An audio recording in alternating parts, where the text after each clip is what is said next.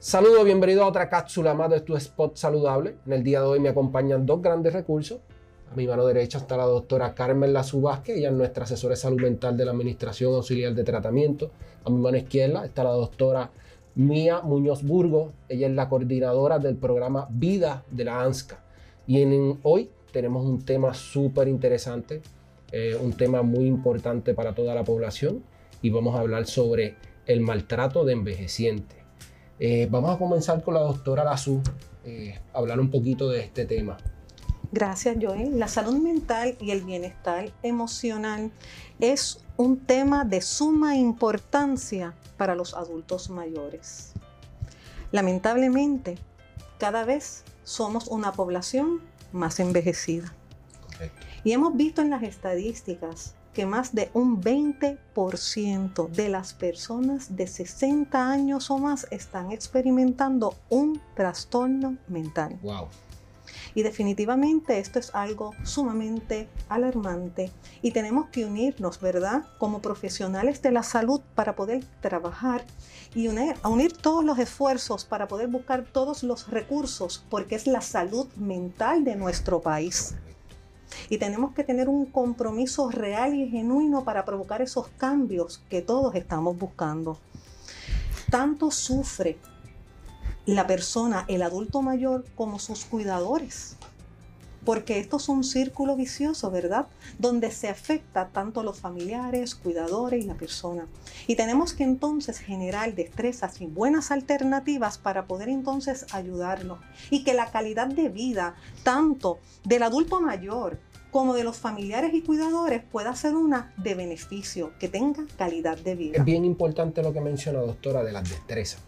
Yo creo que eh, nos toca a todos, además de educar, eh, educarnos eh, en cuanto a las destrezas para poder educar a los demás, valga la redundancia, en las destrezas para no caer en un maltrato a envejecientes. Muchas veces lo hacemos en desconocimiento que estamos cometiendo un maltrato a nuestros envejecientes.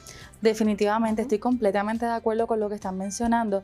Y hay varias cosas que me gustaría resaltar de lo que mencionó, doctora. Es que de entre un 15 a un 20% de las personas de 60 años o más padecen de un trastorno de salud mental severo. Y de hecho, las estadísticas en Puerto Rico continúan en aumento la población de adultos mayores. Así que si continúan en aumento estas, estos adultos mayores, pues también estos diagnósticos de salud mental severo también se ve entonces en, en ese aumento. Se considera una población vieja luego que sobrepasa el 10% de sus habitantes y ya en Puerto Rico ya sobrepasamos hace rato ese 10% de la población de 60 años o más que son las que se consideran adultos mayores. Somos una población vieja, y nos encaminamos a seguir siendo una población vieja. Ciertamente eh, en, el último censo eh, tuvimos una reducción eh, en nuestra población y se debe a que muchos de nuestros jóvenes se van fuera del país, se quedan los viejos y pues la población vieja, como usted menciona, doctora, sigue aumentando. Importante hablar también sobre los tipos de maltrato que existen. Tenemos varios tipos de, de claro, claro, mencionabas precisamente que en muchas ocasiones caemos en maltrato y no sabemos que estamos incurriendo en un maltrato a nuestros adultos mayores. Y es una, por ejemplo, en el caso de nuestros familiares, a veces eh, el nosotros estar drenados tal vez con otra serie de situaciones que estamos teniendo, ya sea a nivel laboral, otras responsabilidades, que de hecho es importante destacar ahora con la pandemia, estamos teniendo una serie de responsabilidades adicionales que tal vez no teníamos en otros momentos, otra serie de retos con los que no contábamos en, en otros momentos de la vida.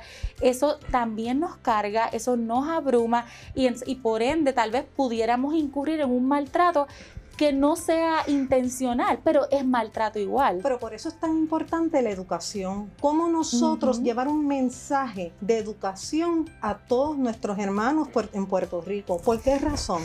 Mira, uno de los aspectos que se ha estado dando es el desconocimiento de los familiares. Sabes que tener un problema de salud mental se convierte hasta un estigma para nuestra sociedad. Y en muchas ocasiones hemos visto familiares tratando de buscarle ayuda a estas personas envejecidas, para nuestros viejos, y parte de la familia malinterpreta lo que ese hijo también está haciendo. Me explico. En ocasiones tenemos hijos buscando una 408 porque ve a sus padres descompensados. Y como el problema de salud mental es un estigma para tantas personas, al desconocer, en muchas ocasiones han sacado hasta sus familiares contra consejo médico por encima de una 408 que un hijo ha buscado para su madre, para su padre. Esos casos los vemos día a día. Como por otro lado, hablando de maltrato, hemos visto también en ocasiones de hijos o familiares explotando a estos adultos mayores que dieron toda la vida para ellos, pero también ellos son objetos de explotación. Definitivamente, y existen, es que bueno que lo traigas, porque existen diferentes tipos de maltrato.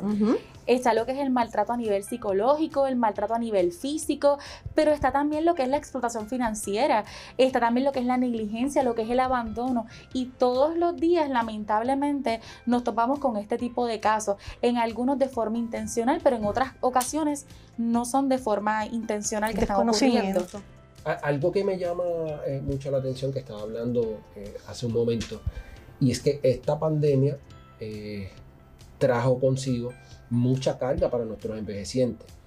tenemos padres que tienen que ir a trabajar, tienen sus hijos que están estudiando en remoto y utilizamos entonces a los abuelos para darle esa responsabilidad de que tienen que supervisar las clases de sus nietos eh, y muchos de ellos desconocen de la tecnología y es una carga, un estresor más que ellos tienen eh, en el día a día. Qué interesante, porque fíjate, uno de los aspectos que siempre nosotros hemos hablado, que los abuelos están para disfrutarse a sus nietos, pero ya los abuelos ya criaron, ya ellos asumieron esa responsabilidad y sabemos que los nietos le dan vida a estos abuelitos, ¿verdad? Estos nietos. Sin embargo, yo creo que el que ellos tengan que asumir esa responsabilidad como vemos en muchas ocasiones, que es a tiempo completo, ellos no merecen esto. Y ahí es que vienen los problemas de salud mental, ahí es que ellos se nos exacerban, ahí es que vienen las depresiones, porque ellos se sienten impotentes en ocasiones de decirle a su hijo, no te puedo cuidar en nietecito. Es este único sentimiento mixto, esta disonancia, quiero pero no puedo. Y realmente ahí es que entonces tenemos que levantar una bandera roja, porque ahí es que puede venir entonces que se precipite graves problemas de salud mental en nuestros queridos viejos. Estoy completamente de acuerdo, ¿verdad? Con lo que estás mencionando y eso me hace pensar diversos aspectos.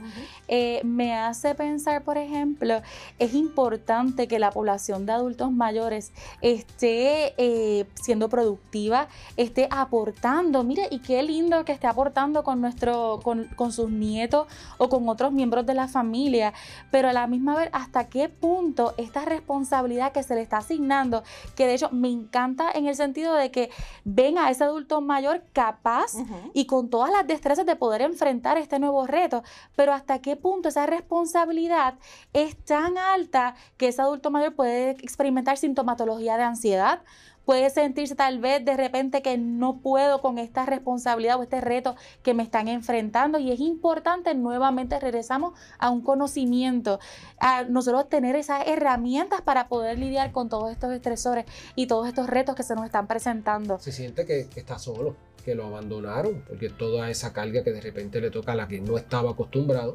eh, se, siente utilizado, se siente utilizado y se puede sentir útil, pero realmente no es el momento histórico. Su momento histórico es para disfrutar de la vida, para tener calidad de vida.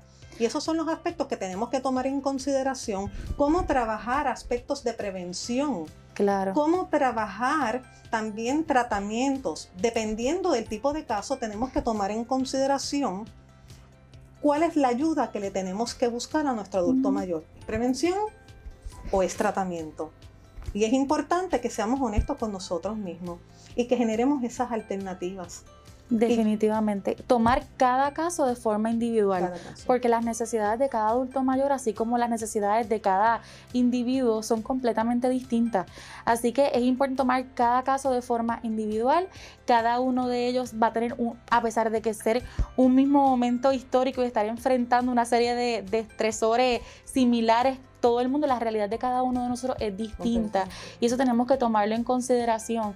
Y estos adultos mayores es importante mantenerse productivos, mantenerse eh, capaces de poder alcanzar muchas, muchas cosas. Ahora, en el momento en que se sientan abrumados, en el momento en el que se sientan que tal vez no tienen las herramientas o las destrezas de poder ayudar como les gustaría, mira, rapidito buscar ayuda buscar ayuda es lo más, lo más importante. De hecho, la literatura nos menciona, eh, nos habla sobre las relaciones intergeneracionales. Y a mí me encantan estas relaciones intergeneracionales porque de eso es lo que habla, la importancia de conectar con otras etapas de desarrollo, adultos mayores, con los niños, con los adolescentes, con los adultos y cómo entre todos nos aprendemos unos de otros. Y eso nos ayuda a sentirnos vivos, a sentirnos eh, productivos, ¿verdad? Eh, eh, útiles en esta sociedad. El adulto mayor es un bálsamo. Eh, es un caudal de cúmulo de información, aprendemos muchísimos de ellos realmente. Y en muchas de estas relaciones que habla la doctora Muñoz, mucho lo que se puede, estas relaciones interpersonales, lo mucho que se puede aprender, de que el adulto pueda aprender del más joven y el joven pueda aprender eh, de la niñez. Eh, definitivamente nosotros nunca paramos de, aprender. De aprender. Un aprendizaje constante, continuo, día a día y creo que, que, el envejeciente tiene mucho, mucho, mucho, los viejos tienen mucho que aportar eh, a, esta sociedad eh, en cuestión de enseñanza a la juventud eh, y a nuestros niños. De igual manera, los viejos aprendemos de los jóvenes en cuestión, en el momento que estamos, por ejemplo, viviendo de la tecnología. es mucho lo que un joven puede enseñarle no, definitivamente. Ahora mismo la tecnología que representa un reto grandísimo para los adultos mayores, una actividad espectacular que pudieran hacer esos adultos mayores con sus nietos, eh, sería tal vez sentarse a, jugar algún tipo de artefacto de estos tecnológicos. Y mira, que ese menor le enseña a ese adulto mayor cómo, cómo jugarlo eso le va a ayudar, ¿sabes a qué? A estimularlo cognitivamente. O sea, pueden hacer trabajos juntos a través de la tecnología y también otros tipos de juegos de mesa.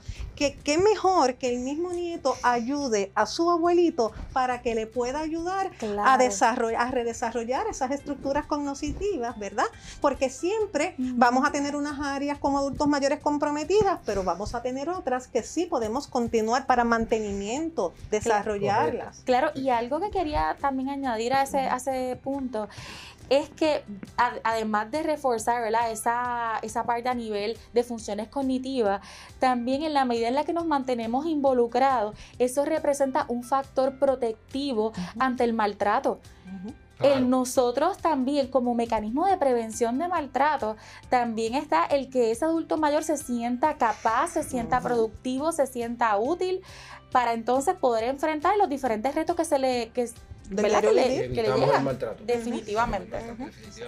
Lo podemos identificar y buscar esa ayuda. Sí, La estimulación es bien importante para ellos, más en esa etapa de desarrollo, porque eso es lo que nos va a ayudar a ellos a que ellos se sigan manteniendo alertas, que se sientan vivos. Y realmente, cómo que estos nietos, cómo estos chicos pueden ayudarlos a ellos en ese proceso de su vida, que es tan importante. Definitivamente.